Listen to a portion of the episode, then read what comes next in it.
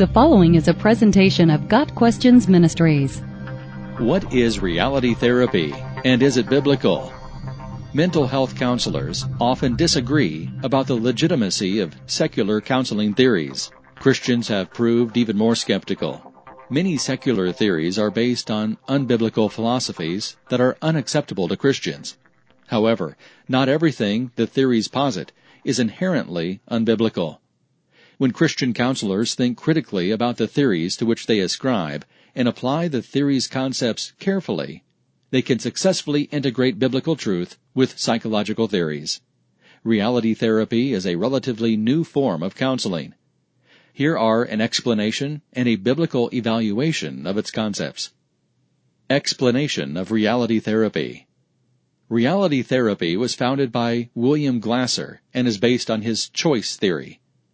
Choice theory says that individuals have five inherent needs survival, love and belonging, power or achievement, freedom or independence, and fun. According to reality therapists, the need to love and belong is most important, as other people are essential in meeting the other needs. A client's issues are founded either in lack of relationship or lack of healthy relationship. However, the problem is not external but has to do with the client's choices. Choice theory assumes that people choose their behaviors in order to satisfy needs or to mitigate the pain caused by unmet needs. Additionally, choice theory speaks of a quality world consisting of memories of things that made a person feel good in the past. A quality world is one's personal concept of what the world should be, based on wants and needs. Reality therapists help clients uncover and prioritize these wants and needs. They also develop a personal relationship with the client in order to help the client learn how to better connect with others. Because reality therapists believe that behavior is chosen and purposeful, they do not refer to people as being depressed or anxious. Rather, to increase the sense of personal responsibility, they speak of a person depressing or anxietying. In other words, a person chooses those outcomes.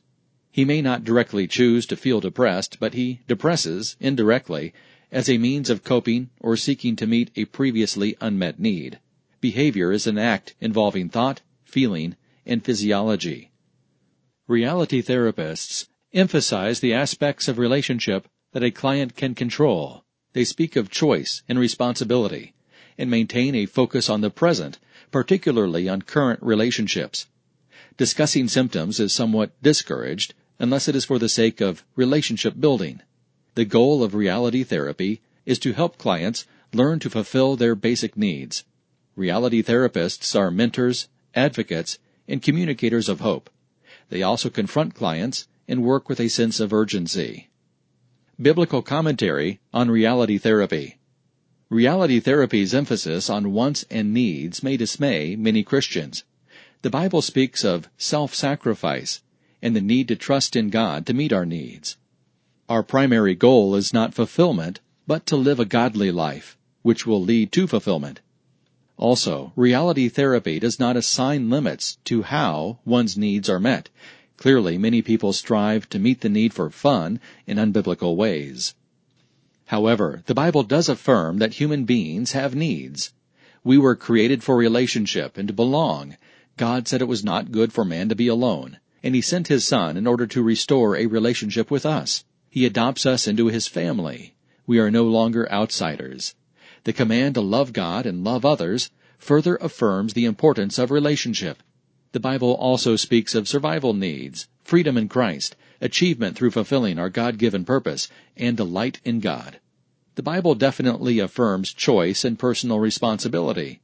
Every command God makes requires a subsequent choice on our part, to obey or disobey. We are instructed to take our thoughts captive, not to conform to this world, to live at peace with others inasmuch as much as we can, to seek reconciliation in relationships, to work as unto the Lord, to watch our doctrine and the like. Christians are active participants in life, and our choices do matter. A sense of urgency is also very real in the New Testament. Today is the day of salvation, for we know not when our Lord will return. Where reality therapy falls short is in not recognizing the primary human need, that of salvation and a restored relationship with God. We may find love and belonging on this earth, But unless we are adopted into God's family, we will never be truly fulfilled. Got Questions Ministry seeks to glorify the Lord Jesus Christ by providing biblical answers to today's questions. Online at GotQuestions.org.